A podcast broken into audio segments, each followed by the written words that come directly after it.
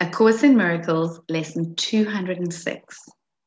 I am not a body, I am free, for I am still as God created me. Salvation of the world depends on me. I am entrusted with the gifts of God because I am his son, and I would give his gifts where he intended them to be.